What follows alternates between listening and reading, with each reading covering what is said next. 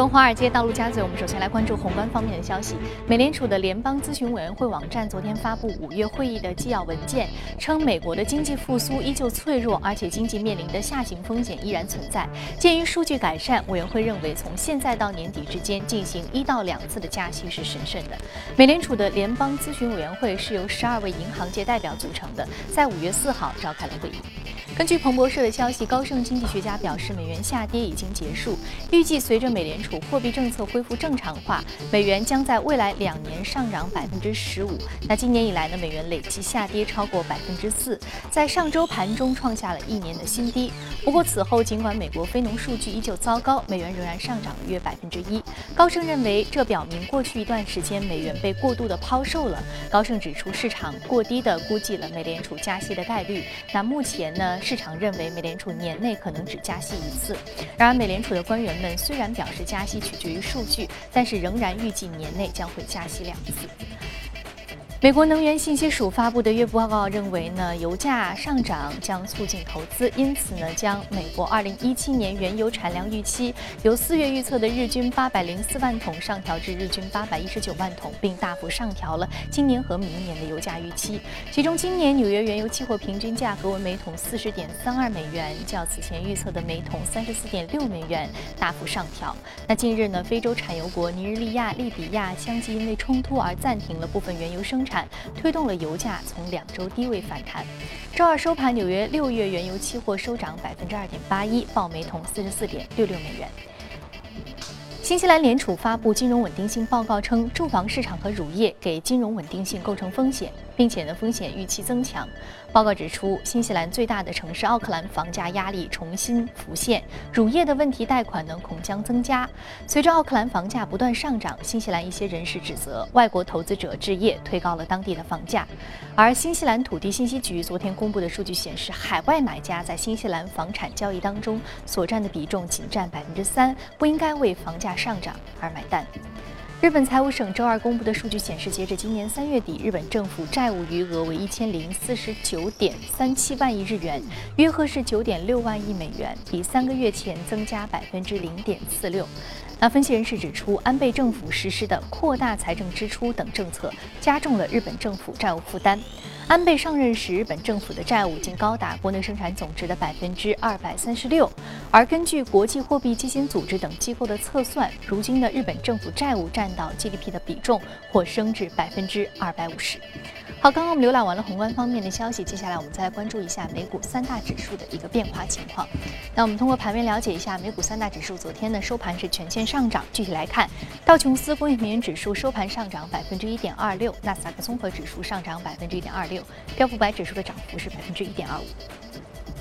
好，接下来我们再来关注到的是第一财经驻纽约杰格维尔。给我们发回的报道。那在此之前呢，我们先来关注一下中概股啊。中国概念股周二收盘呢是大幅上涨，世纪互联飙涨百分之十四点八八，报收于十六点二九美元。那当当呢是上涨百分之十点三九，聚美优品上涨百分之九点八二，七五三六零上涨百分之八点九四。好，我们再把时间交给葛维尔，听一听他收盘之后给我们发回的报道。高盛和波音等蓝筹类股的提振，道指一路高歌猛进。材料和工业板块领涨标普五百指数。财报方面呢，Solar City 公布财报显示亏损大于预期，并且公司还调降了当前季度的销量预测，股价大跌超过百分之二十。而备受关注的 Lending Club 的 CEO 拉普朗什的辞职事件，拉普朗什本人可以说是美国 P2P 领域的门面人物。他辞职的消息呢，也令该公司的股价连续两日出现大跌，隔夜的跌幅呢也是超过百分之十。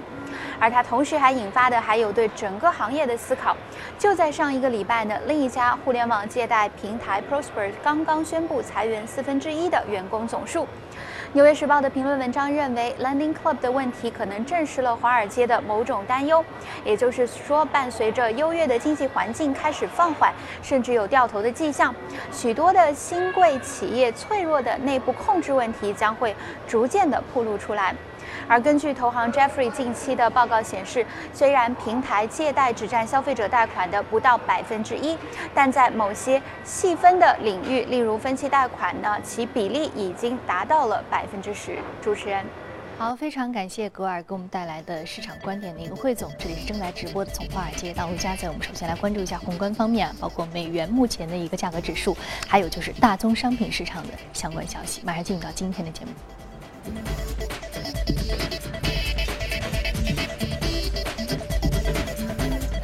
嘉宾呢是来自于华创证券机构销售部的副总裁简佳先生，简先生早上好。早上好，一飞。嗯，我们首先来看到就是一系列比较超预期的这样的一个事件呢，其实近期市场是出现了一个比较大的一个波动的。那么在你看来啊，你之前明确的说对于大宗商品是一个相对而言偏谨慎的这样的一种观点，那你目前你的观点有没有变化呢？嗯，确实，我们看到最近整个的一个全球市场发生了一系列的超预期的这样的一个事件啊，那么这也令全球的整个不确定性大幅的一个上升。一方面，我们看到上周日本央行也是超预期的按兵不动啊，选择了按兵不动，在四月份呢它的整个的一个议息会议上。那么另外，我们看到澳洲央行反倒是超预期的下调了整个的一个利率二十五个基点啊。那么另外。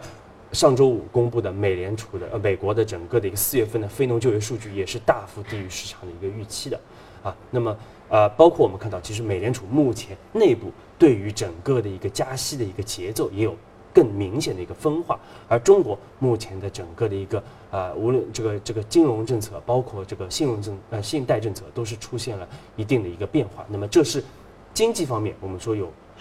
比较多的这样的一个呃呃这个不确定性的一个增加啊，那么另外在政治方面，我们看到也有很多的一个不确定性的一个增加啊，包括我们看到其实最近整个英国的脱欧的整个的预期是大幅的上升啊，大幅的上升。另外我们说特朗普也是。非常意外的是，提前的获得了共和党的整个的一个呃总统的一个提名啊。那么另外，我们看到巴西总统罗塞夫也或将面临整个的一个弹劾的一个风险。那么无论是从经济方面还是政治方面，我们看到大量的这样的一些不确定性，也是降低了整个的市场的一个风险偏好。那我们说，对于整个的一个风险资产来说，可能会形成一定的一个压力啊。那么另外，刚才说到了，其实对于在整个呃，整个汇率层面啊，其实我们一直强调我们这个观点，就是我们认为美元还是会走的比较强的啊，我们继续维持这样的一个观点啊不变。那么这样的一个走强，一呃有主动和被动两方面的一个原因啊。那么主动方面，我们看到其实目前虽然说上周整个非农就业数据啊不是很好啊，而且目前市场对于整个美联储六月份加息的一个预期基本上已经降到了零了，但是在这样的一些不利的。因素的情况之下，我们看到美元并没有出现下跌啊，反倒是出现了上涨。也就是说，其实市场已经充分消化了这样的一些不利的一个因素。那么未来更多的鸽派的这样的一个观点的出现的可能性，相对来说是比较小的啊。那么从被动的层面来上来来说，我们看到刚才也说到了，无论是日本、欧洲还是英国啊的一系列的一个不确定、不确定性的事件啊，都会压低他们。当地国家的这样的一个汇率啊，那么反过来它会提升整个美元的一个汇率的一个走势啊。那么因此我们说，在美元大幅上啊，这个我们认为美元会上涨的这样的一个情况之下，我们继续还是看空整个大宗商品的一个价格的一个表现啊，因为我们看到。美元上涨会对它形成一定的制约。另外，全球目前我们看到全球的整个的最新公布的一个 PMI 数据也是比较疲弱的，那么也是进一步压制了整个的一个大宗商品的这样的一个需求。因此，我们说对于工业品来说，我们看到我们前两周的节目也在明确提出，我们相对来说看得比较谨慎。我们看到最近包括铜价啊，包括铁矿石的价格啊，这个国内螺纹钢的价格都是出现了一个非常明显的这样的一个回调啊。那么，另外我们说黄金，虽然说它。由于受到避险情绪的一个影响，它可能会出现一定的上涨啊。但是由于啊，它也是美元计价的，那么美元的上涨对它也会形成制约。那么总体来说，会相对来说对黄金是偏中性的这样的一个格局啊。而对于另外的风险资产，比如像全球的股市啊，我们说由于受到整个避险情绪的这样的一个啊提升啊，这个因此我们说股市也会形成一定的一个质押。那么反倒可能对于短期的一个全球的债市来说，可能会有比较。短期的一个配置的一个价值。嗯，好，我们看到你说了这么多相对而言比较严肃的一个话题啊，我们说了很多的这个数据，还有很多这个目前的一个信息啊。那其实我们再回到一个相对轻松的话题，你是连续两年参加了在美国举行的这个巴菲特股东大会啊，那今年有什么最新的想跟我们大家分享的吗？对，其实我我自己也是刚刚回国啊，那么现在还在倒时差的这样的一个过程当中啊。那么我今年我觉得这个呃，其实巴菲特股东呃，今年也是第二次参加巴菲特股东大会啊，其实。更明确的说，应该是这个伯克希尔哈萨维的股东大会啊。那么这是一个更官方的这样的一个说法。因为巴菲特个人的标签特别的明显，所以大家干脆就简化为巴菲特股东大会。是的，是的。而且今年我们看到，其实它有一个比较大的变化。那么今年它是进行了一个全球的一个网络的一个直播啊，而且我们看到在提供这个。英文的这样的一个这个现场声之外啊，它还提供了一个中文的一个同声传译啊。那么而且是只仅仅是另外一个就是外语里边一个唯一的一个选择。那么可以看出，其实巴菲特在中国市场的一个重视啊，包括中国可能这个巴菲特的这个粉丝确实特别的多啊。那么，但是我们说这个无论是这个网上可能有再多的直播啊，那么其实。呃，总体来说，我们说这个和在现场你感受到的这样的一个震撼感，还是有非常大的一个区别的啊。那么，其实今年我们看到奥马哈由于雨季的情呃原因啊，其实今年这个正好股东大会的时候下了暴雨啊，所以呃，其实我看到这个最早的参加排队的人啊，就是在第一第二天呃第第一天凌晨这个十一点半啊，晚上十一点半就开始排队来入场。啊，那我们也是排了，在雨中啊，大雨中排了五个小时，啊，这个来等待这个入场啊。那么主要也是因为希望是抢到一个内场的一个前排的位置，来更好的聆听全球两位最知名的这样的一个投资大师的这样的一个步道啊。而且我们看到，在八点半正式股东大会开始的时候，其实虽然说有很多有今年有网络直播，但是整个会场坐能坐五万人的会场基本上是啊。这个座无虚席的啊，而且据说有超过三千名的这样的一个中国的投资者也是来参加到了整整场的一个大会当中啊。那么给我们所有人最大的这样的一个震撼，也就是这两位老人，他其实他的目前的一个精神状态依然是非常的好，因为我们知道巴菲特已经八十六岁、八十五岁高龄了，芒格九十二岁高龄了，但是我们看到他整场。啊，这个无这个机智、幽默、风趣的一个对话是不断的，而且引来了全场的大量的一个掌声啊。那么，另外我们看到这个两个人的配合之间的这样的一个默契，也是达到了一个登峰造极、出神入化的这样的一个阶段啊。呃，虽然说巴菲特。他是讲了，呃，主要的讲话都是巴菲特来进行的啊，但是芒格呢，呃，更多的是在旁边吃吃花生糖啊，喝喝可口可乐啊，啊，但是芒格他每一次开口啊，他句句基本上都是经典啊，包括我们印象最深的那句，就是在最后股东大会即将结束的时候啊，有一位这个股东也是问到一个问题，说两位老人在呃为什么还能保持如此高的一个幽默感啊？那么芒格的回答是。如果你把这个世界看清楚的话，你会为这个世界它的一个荒谬而感到幽默啊！所以这个也是一个非常呃让人印非常印印象深刻的这样的一个回答啊。那么我们说这个啊也是引来了全场的一个掌声啊。那么另外，其实除了这个股东大会本身之外，其实组委会也是安排了非常多的一个非常非常丰富的一个活动啊。那我也是基本上全程参加了这样的一些活动啊。那么也是进行了一个全程的一个追星啊，特别是第二天早上，也是。那个巴菲特旗下有个 Brooks 的这样的一个跑鞋，也是举办了这样的一个五公里的这样的一个奔跑的一个比赛。那其实我我感觉啊，你非常享受这样的一个过程，很有意思的一个活动。这活动除了巴菲特和芒格本身的这样一个真知灼见之外，可能更多外围的东西让你觉得更加的开心啊，更加的享受。那么明年你还会去吗？啊，对，其实我看到啊，真是一样还是会去，一样会去。对，其实今年我发觉的一个就是媒体，去年其实有蛮多不一样的，对不对？所以说明年可能会有更多的不一样。就最担心的其实还是两位老人的这个身体状况，特别是芒格的一个身体状况。所以，呃，如果能参加的话，还是会尽量去参加。确实是非常让人想要去倍感珍惜的这样一个机会。好，非常感谢景亚先生这一时段的一个精彩点评啊，确实非常有意思啊。巴菲特股东大会啊，有关于这个上面的话题呢，以后我们也会持续的和景亚先生不断的去探讨。那接下来我们再来关注一下隔夜领涨的板块和个股分别是什么。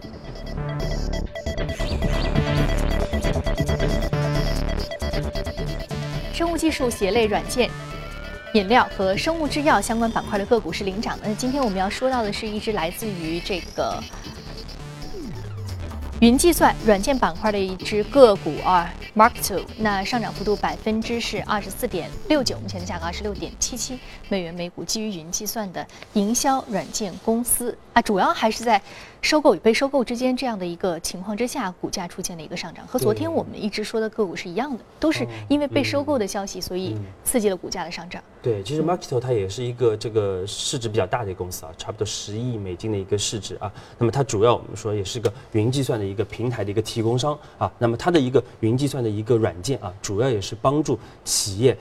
来管理和分析整个一个营销的一个活动啊，我们看到它目前拥有的这个客户已经差不多有两千多家啊，而且覆盖基本上所有的行业啊，包括消费品啊、这个金融啊啊，甚至媒体这样的一些行业都有所覆盖啊。那么昨天出现一个百分之二十五的一个上涨啊，也是因为这个。啊，彭博也是最新的有一个报道称，这个 Marketo 正在和这个呃 Morgan Stanley 正在合作，来寻找潜在的这样的一个战略性的一个买家啊，使得它的一个股价出现一个比较明显的一个上涨啊。那么其实整个云计算板块，我们其实之前的节目中也是反复的推荐过啊，因为我们认为整个云计算板块依然会是整个的一个 IT 产业的一个非常大的一个风向标和大的一个趋势啊。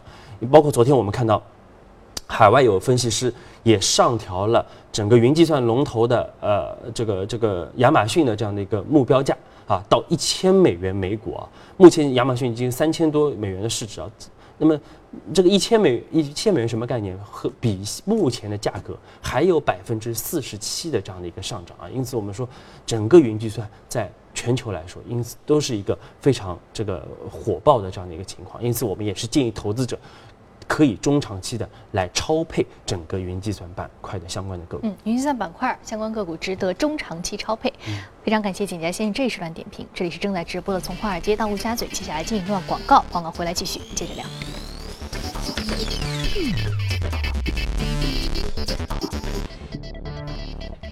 欢迎回来，这里是正在直播的从华尔街到陆家嘴。接下来浏览一组重要的公司资讯。美国政府周二向世贸组织投诉，指控中国违反世贸组织2013年的裁定，继续对于从美国进口的鸡肉征收高关税，要求中国向美国鸡肉开放市场，特别是在亚洲受到欢迎的鸡爪，否则呢可能会面临美国的贸易制裁。根据美国农业部统计，美国去年仅向中国出口了680万公斤的鸡肉、火鸡肉和鸡蛋。迪士尼隔夜发布季度财报，上一季度迪士尼实现营收一百二十九点七亿美元，经季调之后每股收益为一点三六美元，均不及分析师的预期。其中的公园业务销售三十九点三亿，不及预期，而电影部门延续强势的表现，《疯狂动物城》全球获得了九点五八亿美元的票房，《奇幻森林》票房达到七点八亿美元。最新一部《美国队长》在不到两周的时间里，全球获得了六点七三亿美元的票房。那由于收益不及预期，迪士尼股。价盘后交易阶段一度下跌百分之六。Amazon 公司周二推出了一项在线视频服务，允许用户上传视频，并通过广告、版税或其他的途径赚取收入，从而与 Google 在线视频服务 YouTube 开展更加直接的竞争。唯一的要求是上传的必须是高清视频，并且有隐藏式的字幕，供听力障碍人观看。Amazon 每年还将拨款一百万美元以奖励 Premium 会员收看最多前一百个视频的制作者。甲骨文公司第二次起诉 Google 侵权，甲骨文方面律师。表示呢，甲骨文未经许可利用 Java 开发安卓系统，并以此获利。甲骨文称，全球有超过三十亿部的安卓手机，Google 已经获得了四百二十亿美元的营收和二百一十亿美元的利润。那甲骨文要求从中获得部分补偿，向 Google 索赔九十三亿美元。如果甲骨文胜诉，那这将改变软件商保护和许可自己的产品的方式。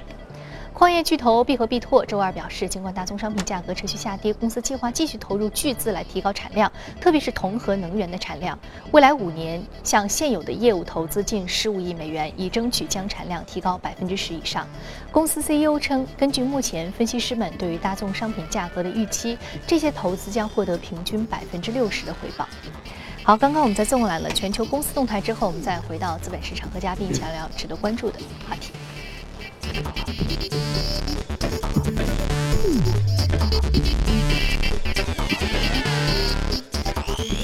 说到的是星座九行上涨幅度百分之一点五，另外一个是惠而浦家电板块的一只个股上涨幅度百分之一点二五。那其实三月初你就说过这个食品饮料板块，而近期相对而言比较疲弱的 A 股市场，食品板块也是出现逆势上涨。你认为是他们的这个防御性板块的特性又发挥作用了吗？对，确实是啊。我们这个我们看从三月初到现在，整个市场非常疲弱啊，但是食品饮料板块整个的一个防御性，包括它的稳健性是得到了明显的一个凸显啊。那么简单说说星座九行啊，星座九行其实也是我们在节目中经常说到的一家公司啊，那么也是整个全球酒业的一个标杆性的一个企业啊。那么目前我们看到星座酒行，它旗下拥有大量的这样的一个呃葡萄酒啊、啤酒和这个洋酒的这样的一个优秀的一个品牌，而且目前它在全美的一个高端酒行业的一个市占率是达到了百分之二十以上啊。那么星座酒行其实它最大的一个优势还是在于它的一个渠道的一个一个优势啊。也就是说，因为酒它的一个上游非常分散，品牌非常的众多，那么星座酒行它可以通过它的一个优势的一个这样的一个渠道的啊，可以同时运营差不多两百多款的一个酒，而且可以做到成本没有大幅的上升，这使得它的整个的一个利润率啊，要比同行要来的高得多得多啊。那我们看到，从它最近股价也有非常明显的一个表现啊。虽然说美股出现了一定的回调，但是我们看到星座酒行的股价是连续创出了一个历史的一个新高啊。那么前前不久，它也是宣布。啊，进一步上调它的整个的一个每股的分红到四十美分啊，而且也是上调了整个二零一七年的整个的一个财报的一个展望。那么回到国内啊，其实我们在年初就开始啊，建议投资者要关注整个白酒行业的一个整个行业的一个复苏的一个情况啊。那么从春节和糖酒会的整个的一个情况，也可以印证我们之前的一个判断。也就是说，这个我们看到这个茅台在春节期间出现了一定的断货的一个情况，那么五粮液也是成功的进行了一个涨价。那么像洋河啊，包括古井贡，整个的一个结构的升级也是非常的一个成功的啊。那么总体来说，所以说我们说这个。呃，而且从最新我们看到一季报的情况，也可以进一步验证我们的这样的一个判断。我们看到所有的白酒企业整个一季报还有两位数以上的一个增长啊，在整个的一个经济比较疲弱的情况下，有一个明显的一个复苏。那么这也是我们说前由于前三年整个是这个行业出现大幅调整以后出现的一个消费的一个呃内发内内生性的一个复苏啊。那么另外在大众食品方面，我们说由于整个全呃，整个社会需求的一个疲弱，可能整个大众食品行业它不存在一个结构性的这个机会，更多的是一些龙头的一个复苏啊。那么其中我们特别看好的还是这个零食电商这样的一个产业啊，因为我们看到零食电商的这样一些龙头企业在春节期间它的一个销售也是出现了一个翻倍以上的一个增长，那么全年保持百分之五十的一个高速增长还是非常有可能的。那么未来这个零食电商行业还有望诞生一个啊收入超过百五十亿美元。五十亿元的这样的一个公司啊，那么总体来说，在整个市场啊风险偏好下降，整个这个收益率下降的这样的一个情况之下，这个食品饮料行业的一个稳健性和它的一个防御性是得到了进一步的凸显。而且我们看到，从目前的一个估值情况来看啊，目前整个大。大众食品的，包括食品饮料的一个估值还在二十倍以下，而且它的成长性都在百分之十以上，因此我们说它的投资价值还是比较明显的，也是建议投资者可以进行一定的一个配置。嗯，投资价值是比较明显的，所以说我们说到很多时候，嗯，比如说当大盘出现性波动啊，外围有一些不利因素的影响啊，其实这个时候我们说烟酒糖茶这样的一个防御性板块，它的这个呃防御的特性就凸显的比较明显啊。好，我们再来看到另外一个板块，就是你一直相对而言比较偏爱的这个家电板块。而近期股价也相对表现的是比较好的，那现在已经是表现的比较好了。您认为这个时候还可以有买入的机会吗？对，其实家电板块和我们刚才说的食品饮料板块也非常的像啊，也是属于这种，因为就是生活必需品，生活必需品。但是相对而言，家电它可能更多的是一次性购买，或者说两到三次性购买。嗯，但是食品板块是多次购买、重复购买。对，嗯，对，但是我们说这个，因为家电板块目前整个呃，现惠而浦，惠而浦当然是非常知名的这样的一个公司啊，全球差不多有十四个呃这个制造的一个。中心啊，然后它的一个产品是销往全球各地的啊。那么其实国内的一个家电企业，我们认为它的一个比较优势也是非常强的，而且啊，其实和这个食品饮料其实有点像啊。虽然说家电板块大家认为可能一次性购买的一个啊这个属性更大一点，但是目前我们看到这个家电啊，在国内还是处在一个。逐渐普及的一个阶段啊，特别是我们说三四线城市整个家电的一个普及率和它的一个渗透率还在进一步的一个上升啊。那么因此我们说整个家电行业它。出现价大幅下滑、景气度大幅下滑的一个可能性是不大的啊。那么另外我们说，呃，由于前两年啊，其实我们一四年开始推房地产板块，我们看到房地产的整个销量的大幅提升，所以说也是助推了家电板块这样一个标配的需求。对，好，非常感谢简家先生这一时段啊精彩的点评，家电和这个食品饮料板块值得关注。那今天播出的内容呢，您可以关注我们的官方微信公众号。那另外有什么意见和建议，可以通过微信来留言。好，节目的最后我们来关注一下，在苏富比拍卖行将会在五月十七号举行一场珠宝拍卖会，其中最引人注目的是一颗重达十五点三八克拉的梨形粉钻，估价是达到了三千八百万美元。模特手上佩戴的就是这颗价值连城的粉钻，因其稀有性以及独特的色泽，这颗重达十五点三八克拉的钻石被称为无双粉钻，预估价高达两千八百万美元到三千八百万美元，约合一点八亿到二点五亿人民币之间。苏富比拍卖行负责人介绍称，这颗钻石曾在世界范围内巡展，并在多地受到热捧。谈及下周的拍卖，他表示，不少买家都有意将这颗稀世之宝收入囊中。So we're estimating between 28 and 38 million dollars, uh, and there's already been a great deal of interest in it. We've taken it around the world on a world tour, and uh, wherever it's been, people have been greatly admiring of it. Pink diamonds are probably the most spectacularly, how can I say, attractive of all diamonds because I've never met anybody that doesn't like a pink diamond. You know, it's, a, it's such a joyful stone. 据了解，这颗无双粉钻将于本月十七号在瑞士日内瓦举办的苏富比华丽珠宝及皇家珠宝拍卖会上进行拍卖。此外，拍卖会上还有许多其他的珍贵拍品，